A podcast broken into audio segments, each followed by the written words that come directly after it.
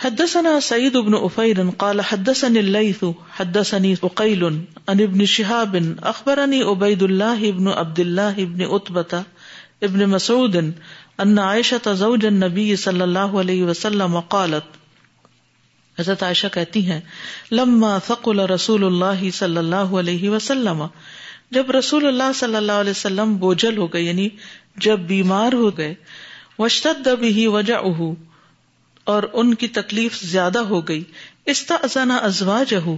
آپ نے اپنی بیویوں سے اجازت مانگی اہ یومرفی بئی تھی کہ آپ کی تیمارداری کی جائے میرے گھر میں یعنی حضرت عائشہ کے گھر میں نہ لہو تو آپ کی ازواج نے آپ کو اجازت دے دی فخر جا تو آپ نکلے وہ بئی نہ رجنی اور آپ دو لوگوں کے بیچ میں تھے تو خود تو رجلا لکیر ڈال رہے تھے آپ کے دونوں پاؤں یعنی آپ پاؤں گسیٹ کے چل رہے تھے کمزوری کی وجہ سے پاؤں اٹھا بھی نہیں پا رہے تھے فل اردی زمین میں بین عباس ابن عبد المطلب و بین رجل آخر ایک طرف عباس بن عبد المطلب تھے اور دوسری طرف ایک اور شخص تھے کالا عبید اللہ عبید اللہ کہتے ہیں وہ اخبر تو عبد اللہ بلدی قالت عشت اخبر تو عبد اللہ تو میں نے عبداللہ بن عباس کو اس بات کی خبر دی جو حضرت عائشہ نے کہا فقال علی عبد اللہ ابن عباس تو مجھے عبد اللہ بن عباس نے کہا حل تدری منر رجول الآخر کیا تمہیں پتا ہے وہ دوسرا شخص کون تھا اللہ لم تو سم عائشہ جن کا نام حضرت عائشہ نے نہیں لیا کالا کل تلا میں نے کہا نہیں مجھے نہیں معلوم کال ابن عباس ابن عباس نے کہا ہوا علی ابن ابی طالب وہ دوسرے علی بن ابی طالب تھے وکانت عائشہ تو زوج النبی صلی اللہ علیہ وسلم تو حد دسو اور حضرت عائشہ جو نبی صلی اللہ علیہ وسلم کی زوجہ مبارکہ ہیں کہتی ہیں رسول اللہ صلی اللہ علیہ وسلم کہ رسول اللہ صلی اللہ علیہ وسلم لما دخل بیتی جب میرے گھر میں داخل ہوئے بھی وجہ اور آپ کی تکلیف بہت بڑھ گئی کالا آپ نے فرمایا حریق علیہ علیہ سب اقرا بن مجھ پر سات مشکیز بہاؤ پانی کی سات مشقیں میرے اوپر ڈالو لم تو ہننا جن کے تسمے نہیں کھولے گئے یعنی پوری فل آحد الناس تاکہ میں لوگوں کو کچھ وسیعت کر سکوں فی تو ہم نے آپ کو ایک بہت بڑے لگن یا ٹب میں بٹھایا لحفستا جو حضرت حفصہ کا تھا نبی صلی اللہ علیہ وسلم نبی صلی اللہ علیہ وسلم کی زوجہ مبارکہ تفقنا سب علیہ منتل کل القرب پھر ہم آپ پر وہ مشکیں ڈالنے لگی حتیٰ یوشیر بھی ادی یہاں تک کہ آپ نے اپنے ہاتھ سے ہمیں اشارہ کیا کہ بس اب ختم کر دو ان قد فالتن کہ تم کر چکی ہو قالت وہ کہتی ثم تم الى الناس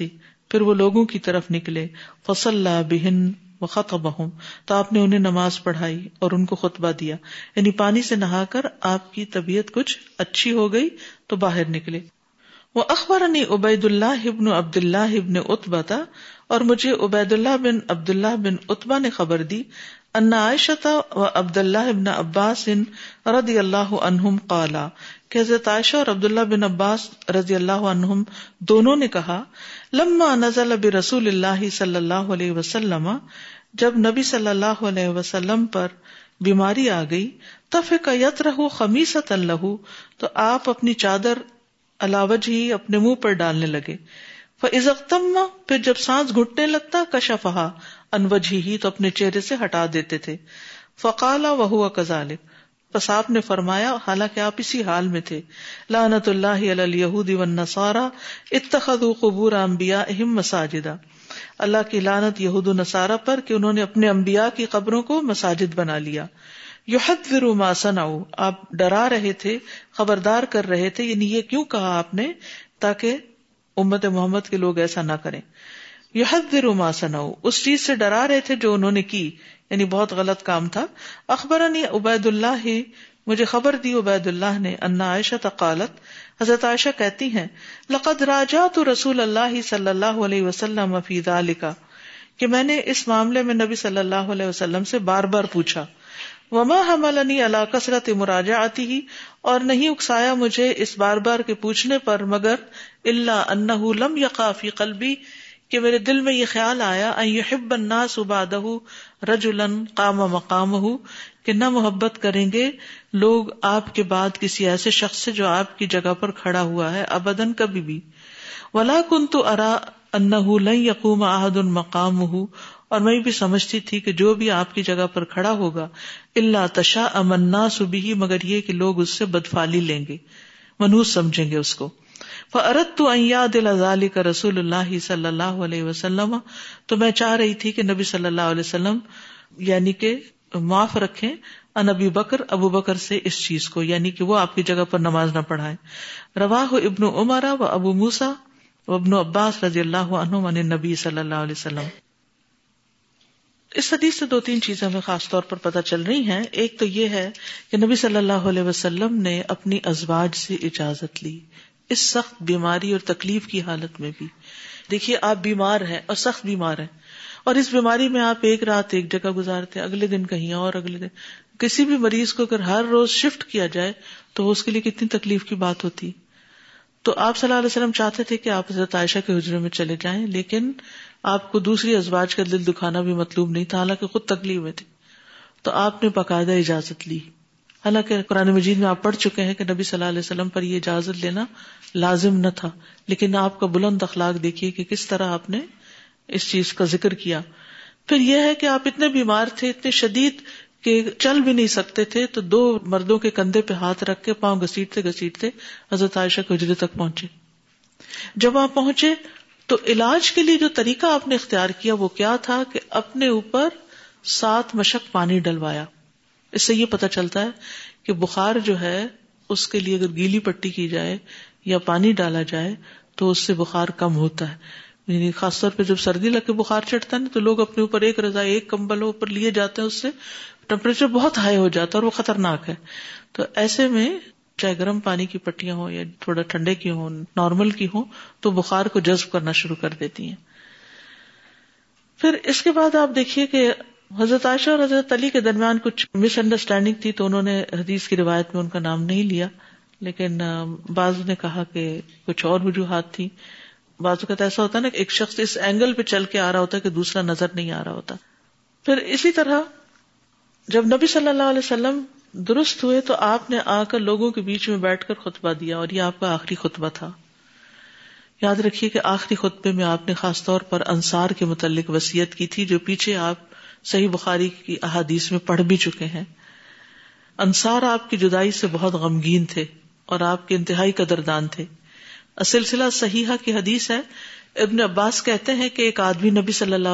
کے پاس آیا اور کہا کہ یہ انصار ہیں ان کے مرد اور ان کی عورتیں مسجد میں جمع ہو کر رو رہے ہیں کیوں رو رہے تھے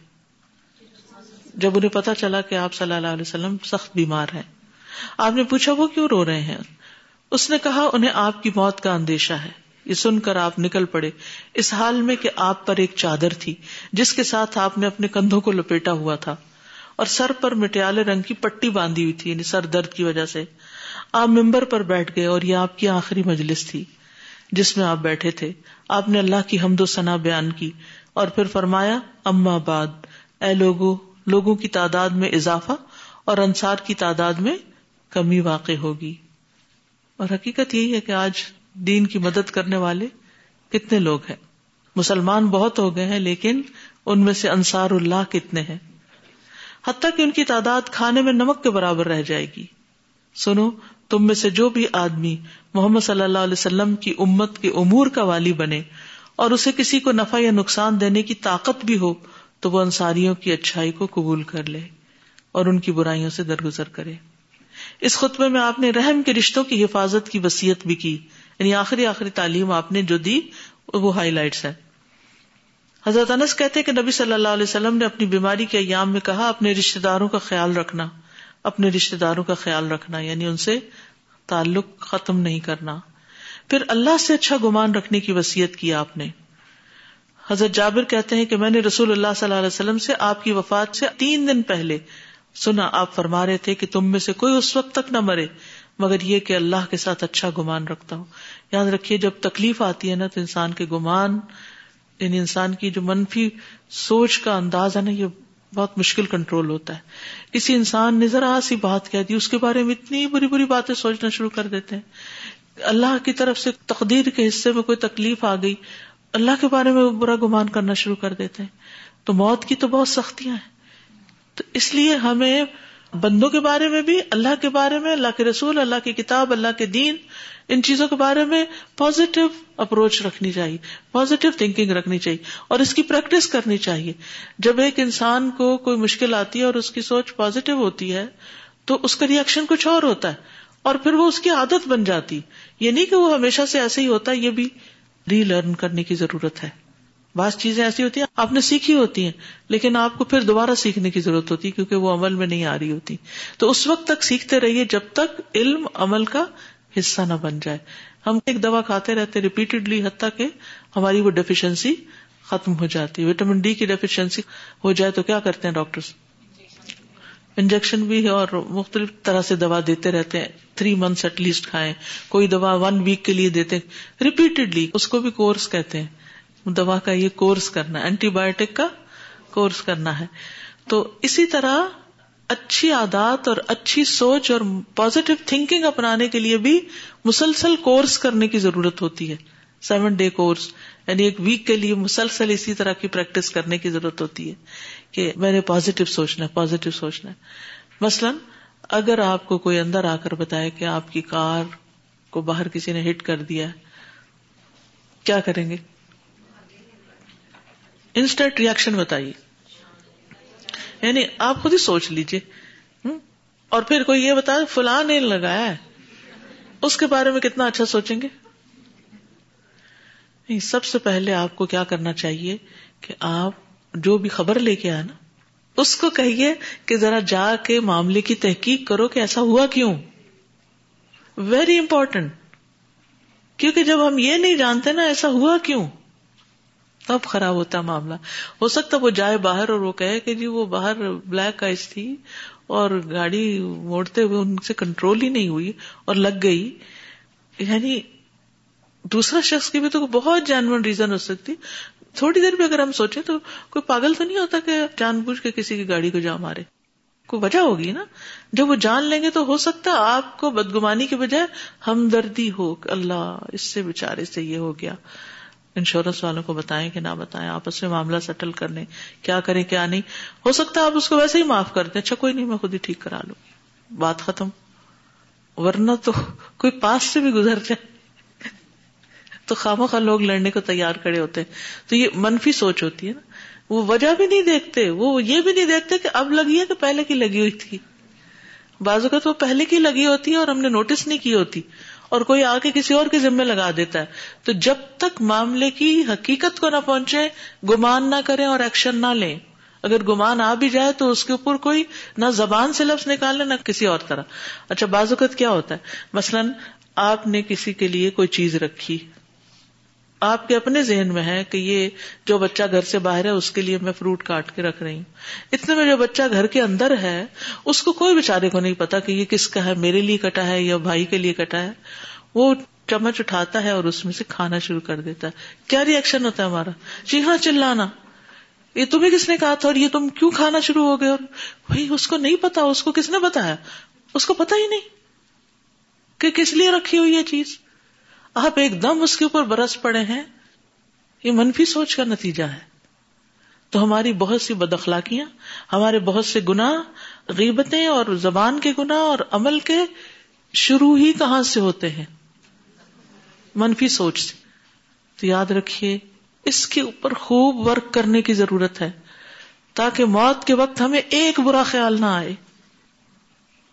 دین کو اتنا پڑھیے اتنا سمجھیے کہ آپ ہنڈریڈ پرسینٹ پوزیٹو ہو جائیں اس بارے میں کہ اللہ کے ہر فیصلے میں خیر ہے اس میں بھی بہتری ہوگی اس میں بھی کوئی بلائی ہوگی اب مثلا کسی شخص کو اچانک کینسر ہو جاتا ہے تو اس کی حالت کیا ہوتی ہے وہ اللہ کے بارے میں اچھا گمان رکھ پاتا ہے کہ نہیں اگر نہیں تو آپ کس طرح اس کی کاؤنسلنگ کریں گے کیا بتائیں گے اس کو کہ اس کی تھنکنگ پوزیٹو ہو تو یہ چیزیں میٹر کرتی ہیں کتنے پیسے چلے گئے کتنے آگے یہ میٹر نہیں کرتا یہ بہت کم ہے اس کے مقابلے میں جو ہماری آخرت کا فائدہ یا نقصان ہونے والا ہے اور یہ جو ہمارے بہیویئر ہوتے ہیں اور ہمارے یہ جو ریئیکشن ہوتے ہیں انہیں کے اوپر ہی کیا ہوتا ہے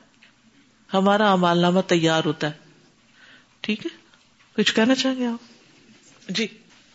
park you mention the far of the car recently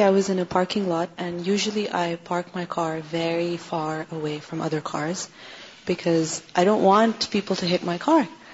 And it so happened that it was a very windy day, and um, I parked my car really far away, and somebody came and parked their car right next to me, even though there were so many empty spots around me, but they came and parked right next to me. And now I got into my car, and they were sitting in their car, and I was just about to drive out when they opened the door, and it was so windy that the door hit my car, so loudly that I was, literally shaken. I got scared. So I looked, and it was a young girl, a teenage girl maybe, with her mom, and she had hit her door in my car, and I was like, what am I going to do now? I was like, okay, here I am, sitting in my niqab with two children. The way I'm going to respond is going to affect her image of Muslims also. Yes. So I could pick a fight here, blame her. Why did you have to park next to me? Why did you have to open your door so irresponsibly? Etc., etc. But I saw the fear on that girl's face and the embarrassment on her face. And I thought to myself, that could be me also. That unintentionally, you don't want to hit somebody's car, but the wind was really so strong that it hit the door in my car. I just rolled the window down and I said, I know it's very windy, get down check because sat and I got home I got out at the other side I could not find I don't know where her door hit I don't know but that sound was so loud check otherwise I would have embarrass right by asking her and by talking to her I would have embarrassed myself but I just literally I thought for the sake of Allah for the sake of Islam you know I'm gonna let this go and because she didn't intend to dent my car and الحمد للہ اللہ save مائی کار also الحمد للہ الحمد للہ السلام علیکم ورحمۃ اللہ وبرکاتہ Ali ji broke signal so she hit my car twice the car was total loss and my husband was very blaming me why look well was her mistake positively الحمد للہ they gave me new car الحمد للہ السلام علیکم can you elaborate little bit about سیلا رحمی سیلا رحمی رشتے داروں سے اچھا سلوک کرنا چاہے وہ ہم سے اچھا نہ بھی کریں چھوٹی اختلافات ہو سکتے ہیں مثلاً آپ نے اپنی بہن سے اس کی بیٹی کا رشتہ مانگا اور بہن تو چاہتی تھی لیکن بیٹی نہیں چاہتی تھی اب وہ بیٹی پہ بھی پردہ رکھنا چاہتی تھی اس نے اچھے لفظوں میں کہہ دیا کہ یہ پاسبل نہیں اب آپ اپنے دل میں ناراضگی رکھ لیں اور آپ ان سے ملنا جلنا چھوڑ دیں جبکہ اس میں بہن کا کوئی قصور بھی نہیں ہے تو اب چاہے بظاہر آپ کو نہیں بھی ریزن پتا تو آپ اس کے بارے میں دس اپنے آپ کو جواز دیں کہ اس وجہ سے نہیں کیا ہوگا یہ سوچتے ہوں گے وہ سوچتے ہوں گے تو کوئی بات نہیں جہاں اللہ نے تقدیر میں لکھا وہی وہیں ہونا ہے اور آپ اپنے تعلقات اچھے رکھیں یا پھر یہ کہ اس رائی کا پہاڑ بنا کے ملنا جلنا ہی چھوڑ دیں ٹھیک ہے تو سلا رحمی کیا ہے کہ جو ہمارے قریبی رشتے دار ہیں ان کے ساتھ ہم اچھا سلوک کریں چاہے وہ ہماری پسند کے مطابق ایکٹ کریں یا نہ کریں جو استاذ حضرت عائشہ رضی اللہ تعالیٰ عنہ کے گھر میں آنا رسول اللہ صلی اللہ علیہ وسلم کا اور فل اٹینشن اور کان لگا کے سن رہی ہے ہر چیز کو اور انہوں نے ہم کو یہ بتایا کہ رسول اللہ وسلم جو ہلکی ہلکی بھی بول رہے تھے وہ باتیں ہم کو پتہ چل گئی اور اگر کہیں پر بھی اور ہوتے تو کوئی اتنی فل اٹینشن نہ دیتا جس طرح حضرت عائشہ رضی اللہ تعالیٰ جیسے یہ چاہتی تھی ہر وقت پتہ کرنا چاہتی تھی ان کے اور محبت اور محبت کی وجہ سے بالکل محبت کی وجہ سے پھر انسان جس سے محبت ہوتی ہے اس کے ہر ایکشن پہ نظر ہوتی ہے اور استاذہ جب کوئی مرنے لگتا ہے تو اس وقت سب بندے دنیا کی باتیں کرتے ہیں اور اس وقت یہ دھیان نہیں رکھتے کہ اس کی باتیں سنیں غور سے یہ کوئی اب صحت والا بندہ نہیں ہے ہم نے کان لگا کے سننا ہے کہ یہ کیا کہنا چاہتا ہے اب ہاں جی۔ آخری اس کی تمنا کیا ہے ہاں جی۔ پھر آپ صلی اللہ علیہ وسلم نے قبر پر مسجد بنانے والوں کے لیے شدید وعید کا ذکر کیا پھر آپ کا آخری کلام جو تھا وہ دنیا سے رخصت ہوتے وقت یہ تھا نماز نماز اور اپنے غلام و لوڈیوں کے بارے میں اللہ سے ڈرنا اسحاق بشر بن شعيب بن ابي ابی حمزہ ابي عن ابی قال اخبرني عبد الله بن عبداللہ ابن مالك الانصاري وكان كعب وکان مالك احد الثلاثه الذين طيب عليهم امام بخاری کہتے ہیں مجھ سے اسحاق ابن راہویا نے بیان کیا کہا ہمیں بشر بن شعیب بن ابی حمزہ نے خبر دی کہا مجھ کو والد نے انہوں نے زہری سے کہا مجھے عبداللہ بن کاب بن مالک انصاری نے خبر دی ان کے والد کاب بن مالک کا نقاب ابن مالک احد الثلاثتی ان تین میں سے ایک تھے الدین طیب علیہم جن پر توبہ نازل ہوئی یعنی جن کی توبہ قبول کی گئی عبد اللہ ابن عباس عبد اللہ بن عباس نے اخبر ان کو بتایا تھا انا علی ابن ابی طالب رضی اللہ عنہ کہ علی بن ابی طالب رضی اللہ عنہ من اند رسول اللہ صلی اللہ علیہ وسلم رسول اللہ صلی اللہ علیہ وسلم کے پاس سے نکلے فی وجہ آپ کی اس بیماری میں توفی افی جس میں آپ فوت ہو گئے تھے فقال الناس تو لوگوں نے کہا یا ابا حسن اے ابو الحسن کئی فاصبہ رسول اللہ صلی اللہ علیہ وسلم رسول اللہ صلی اللہ علیہ وسلم نے کیسے صبح کی یعنی آپ کا کیا حال ہے فقالا تو وہ کہنے لگے بحمد اللہ بار ان صبح کیا آپ نے اللہ کے فضل سے الحمد للہ بہت اچھے یعنی اچھی حالت ہے فخذ اب ہی عباس ابن عبد المطلب تو عباس بن عبد المطلب نے آپ کا ہاتھ پکڑ لیا فقال الح آپ سے کہا انت اللہ سلاسن عبد العصا کہ تم اللہ کی قسم تین دن کے بعد لاٹھی کے بندے ہو گئے یعنی حضرت عباس رضی اللہ عنہ نے حضرت علی رضی اللہ عنہ کا ہاتھ پکڑ کے کہا تین دن بعد تم لاٹھی کے غلام ہوگے یعنی محکوم ہو جاؤ گے کیونکہ یعنی نبی صلی اللہ علیہ وسلم فوت ہونے والے ہیں تو کوئی اور خلیفہ ہوگا اور تم محکوم بن جاؤ گے وہ و اللہ اللہ ارا رسول صلی اللہ علیہ وسلم اور بے شک میں اللہ کی قسم میں دیکھتا ہوں رسول اللہ صلی اللہ علیہ وسلم کو من کہ وہ فوت ہو جائیں گے اپنی اس بیماری میں نیلا عارف وجوہ بنی عبد المطلب میں بنو عبد المطلب کے چہروں کو پہچانتا ہوں ان دل موتی موت کے نزدیک اذهب بنا اللہ رسول اللہ صلی اللہ علیہ وسلم ہمیں رسول اللہ صلی اللہ علیہ وسلم کے پاس لے چلو فل نس ال تو ہم پوچھ لیں ان سے فی من حاض کے یہ خلافت یا یہ حکومت کس کو دی جائے گی انکان افینا نہ اگر تو ہمیں دی جائے گی علم نہ ذالب تو ہمیں پتہ چل جائے گا وہ انکان غیرنا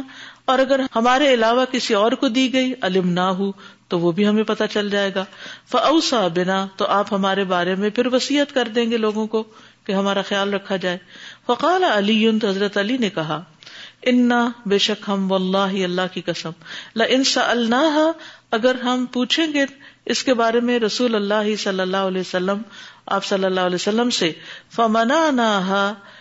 لا یوتی نا ہا سباد فمنا آنا پھر اگر آپ نے ہم سے اس کو منع کر دیا تو نہیں دیں گے اسے لوگ آپ کے بعد کبھی بھی وہ انسلحا اور بے شک اللہ کی قسم میں نہیں پوچھ رہا اس کو رسول اللہ صلی اللہ علیہ وسلم سے یعنی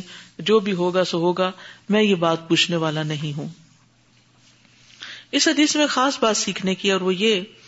کہ جب آپ مریض کی عادت کو جائیں اور مریض کی طبیعت زیادہ خراب ہو تو مریض کو ڈسٹرب نہ کریں بلکہ اوپر والوں سے پوچھ لیں کہ کیسی طبیعت ہے کسی نرس سے یا جو بھی اٹینڈنٹ ہے ان کے ان سے پوچھ لیں کیونکہ بار بار دروازہ کھولنا اندر جانا مریض سو رہا ہے اس کے منہ پہ ہاتھ رکھ دینا اور پھر اس سے باتیں کرنا اور اس کو آرام ہی نہ کرنے دینا تو یہ بھی ہو سکتا ہے کہ ایک رجسٹر مسئلہ رکھ دیا جائے اور جو آنے والا سائن کر کے دعا لکھ کے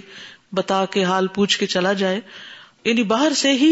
بکتا دیا جائے اور عادت کے لیے آنے والوں کو ثواب پورا مل جائے گا لیکن نہ وہ خود تکلیف اٹھائیں گے مریض کی بری حالت دیکھ کے اور نہ مریض کو بار بار ڈسٹربنس ہوگی اور اس کو آنے والے کو مائنڈ بھی نہیں کرنا چاہیے کہ ہمیں اندر کیوں نہ جانے دیا گیا فلاں بھی تو اندر تھا ہم نہیں اس کے کچھ لگتے ہمیں بھی جانے دیا جاتا اور ہم ایک دفعہ حاضری تو لگواتے اس کو شکل تو دکھا کے آتے کہ ہم آئے تھے تمہارے مرنے پہ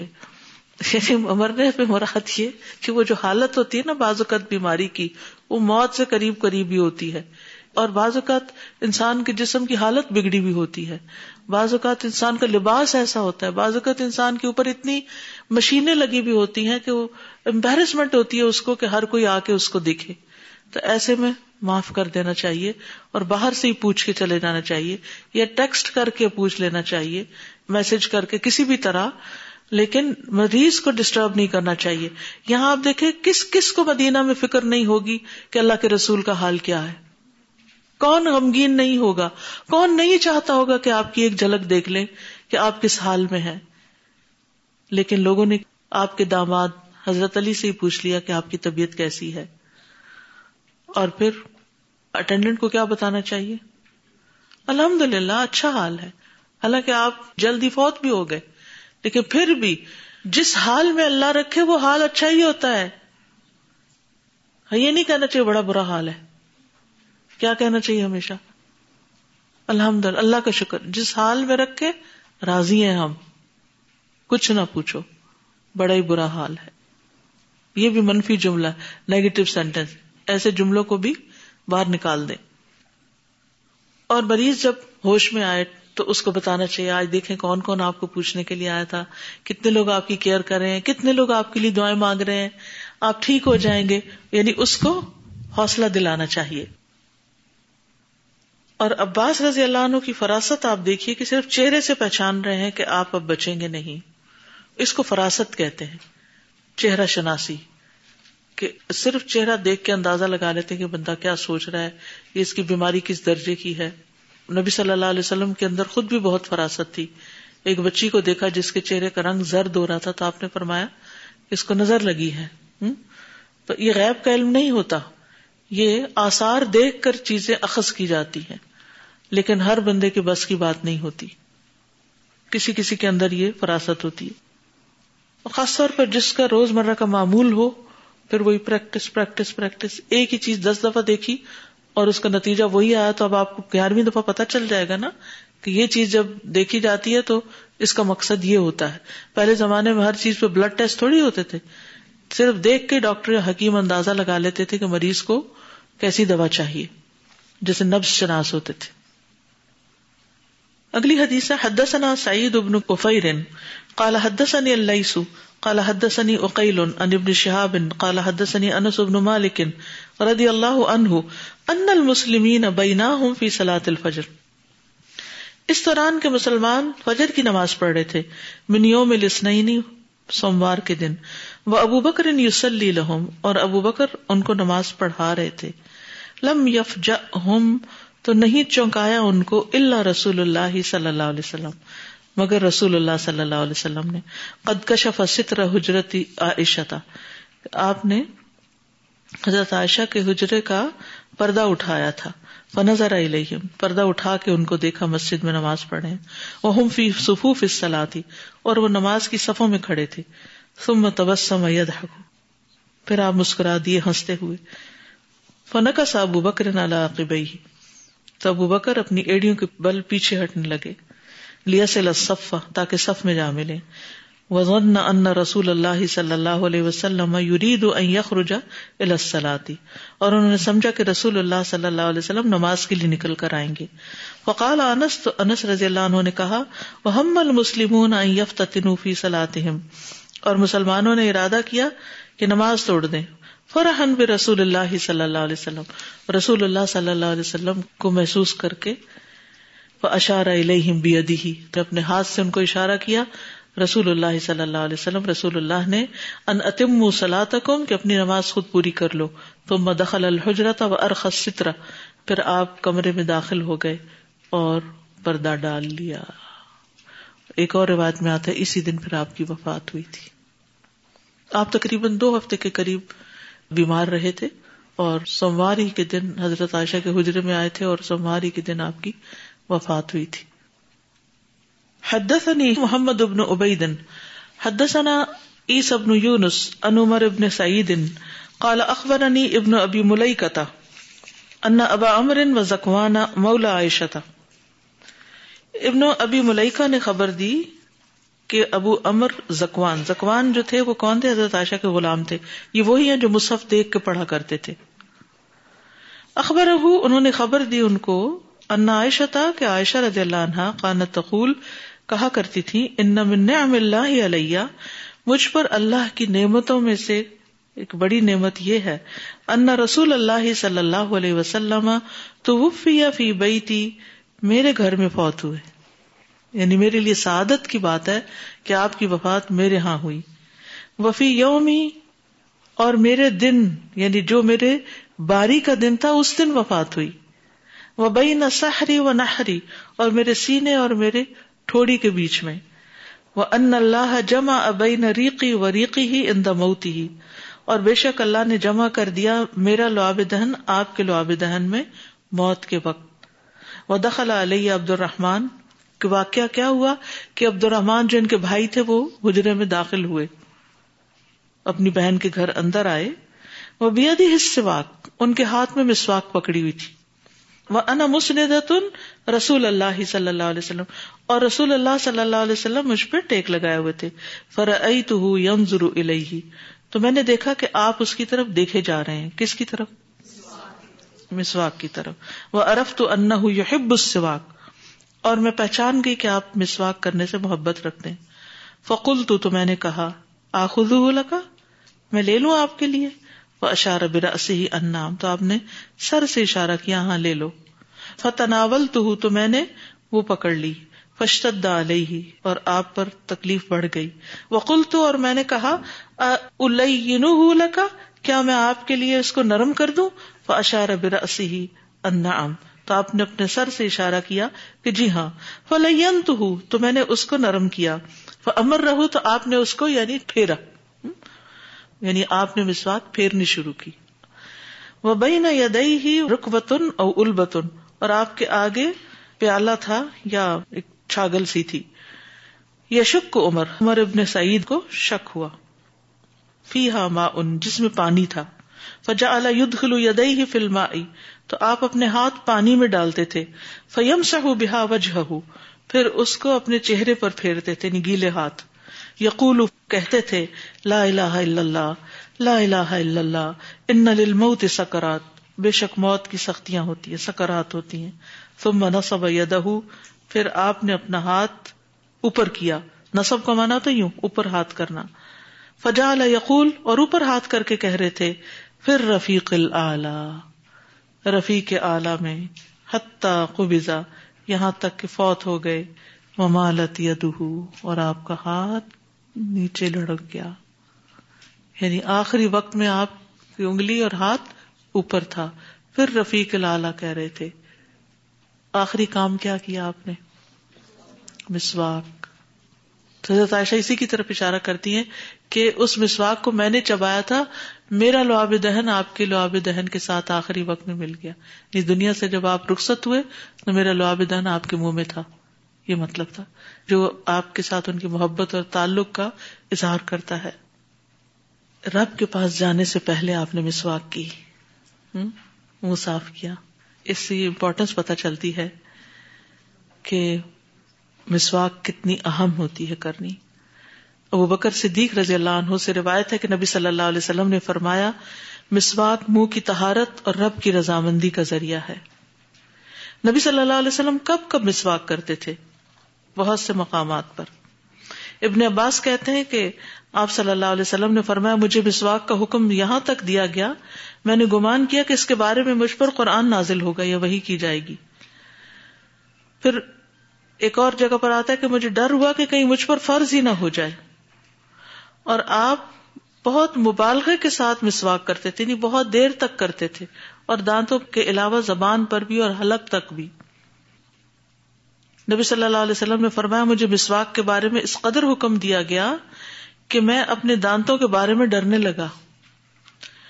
آپ کو ہر نماز سے پہلے مسواک کا حکم دیا گیا تھا رسول اللہ صلی اللہ علیہ وسلم کو پہلے پہل حکم دیا گیا تھا کہ ہر نماز کے لیے وزو کیا کریں خواہ پہلے وزو سے ہوں یا بے وزو یعنی شروع میں پہلے یہ حکم تھا ایک وزو سے دو نمازیں پڑھنے کی اجازت نہیں تھی یہ تو بعد میں اجازت ملی رخصت مگر جب انہیں مشقت ہوئی تو حکم دیا گیا کہ ہر نماز کے لیے مسواک کیا کریں یعنی وزو پورا نہ کریں تو صرف کیا کر لیں مسواک کر لیں نبی صلی اللہ علیہ وسلم جب وزو کرتے تو مسواک کرتے دن یا رات میں جب بھی سو کر اٹھتے وضو سے پہلے مسواک کرتے وضو سے پہلے کر لیتے تھے گھر داخل ہوتے ہی مسواک کرتے اور گھر سے نکلتے وقت بھی صبح فجر کی دو سنتیں پڑھتے آپ مسواک پاس رکھ کے سوتے تھے حضرت ابن عمر کہتے ہیں کہ رسول اللہ صلی اللہ علیہ وسلم کے پاس سوتے وقت بھی مسواک ہوتی تھی بیدار ہوتے ہی مسواک شروع کر دیتے تحجد کے لیے کھڑے ہوتے تو اپنا منہ مسواک سے اچھی طرح صاف کرتے رات کو دو دو رگت کے بعد مسواک کرتے یعنی تحجد پڑھتے ہوئے مسواک کرنا فطرت میں سے ہے یعنی نہ بھی شریعت کا حکم آئے تب بھی یہ انسانوں کے اندر اللہ نے یہ چیز رکھ دی ہے کہ ان کے اندر یہ اس کی ضرورت ہوتی ہے آپ صلی اللہ علیہ وسلم فرمایا اگر مجھے اپنی امت پر مشقت کا اندیشہ نہ ہوتا تو میں انہیں ہر وضو کے وقت مسواک کا حکم دیتا قرآن پڑھنے سے پہلے آپ نے فرمایا اپنے منہ کو مسواک کے ساتھ صاف کرو کیونکہ یہ قرآن کا راستہ ہے فرشتہ جو ہے وہ منہ کے قریب آ جاتا ہے یعنی منہ کے ساتھ منہ لگا لیتا ہے پھر قرآن کا جو حصہ اس کے منہ سے نکلتا ہے وہ فرشتے کے پیٹ میں چلا جاتا ہے لہذا تم قرآن کے لیے اپنا منہ پاک رکھو جمعے کے دن لازمی طور پر مسواک کیا جائے مضافہ کہتے ہیں کہ ہمیں حکم دیا جاتا تھا جب ہم رات کو اٹھے تو مسواک کریں عید کے دن خاص طور پہ مسواک کرنا چاہیے پبلک پلیسز پہ جاتے ہوئے مسواک کرنا چاہیے کیونکہ کٹھے جب نماز پڑھتے ہیں کٹھے کلاس میں بیٹھتے ہیں کسی سے بات کھڑے ہو کر کرتے ہیں تو منہ سے اسمیل نہیں آنی چاہیے وآخر دعوانا ان الحمد للہ رب العالمین سبحانک اللہم و بحمدک اشہد الہ الا انت استغفرک و اتوب الیک السلام علیکم و رحمۃ اللہ وبرکاتہ بسم اللہ الرحمن الرحیم والعصر ان الانسان لفی خسر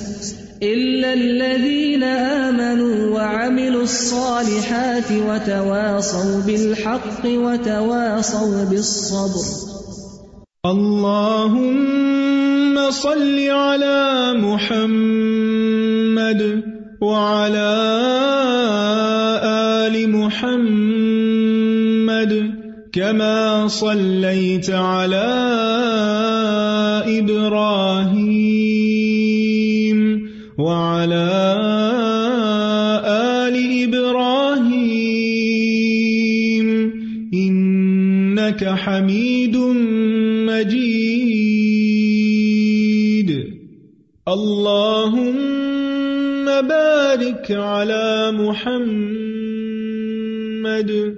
وعلى آل محمد كما باركت على إبراهيم وعلى آل إبراهيم إنك حميد جی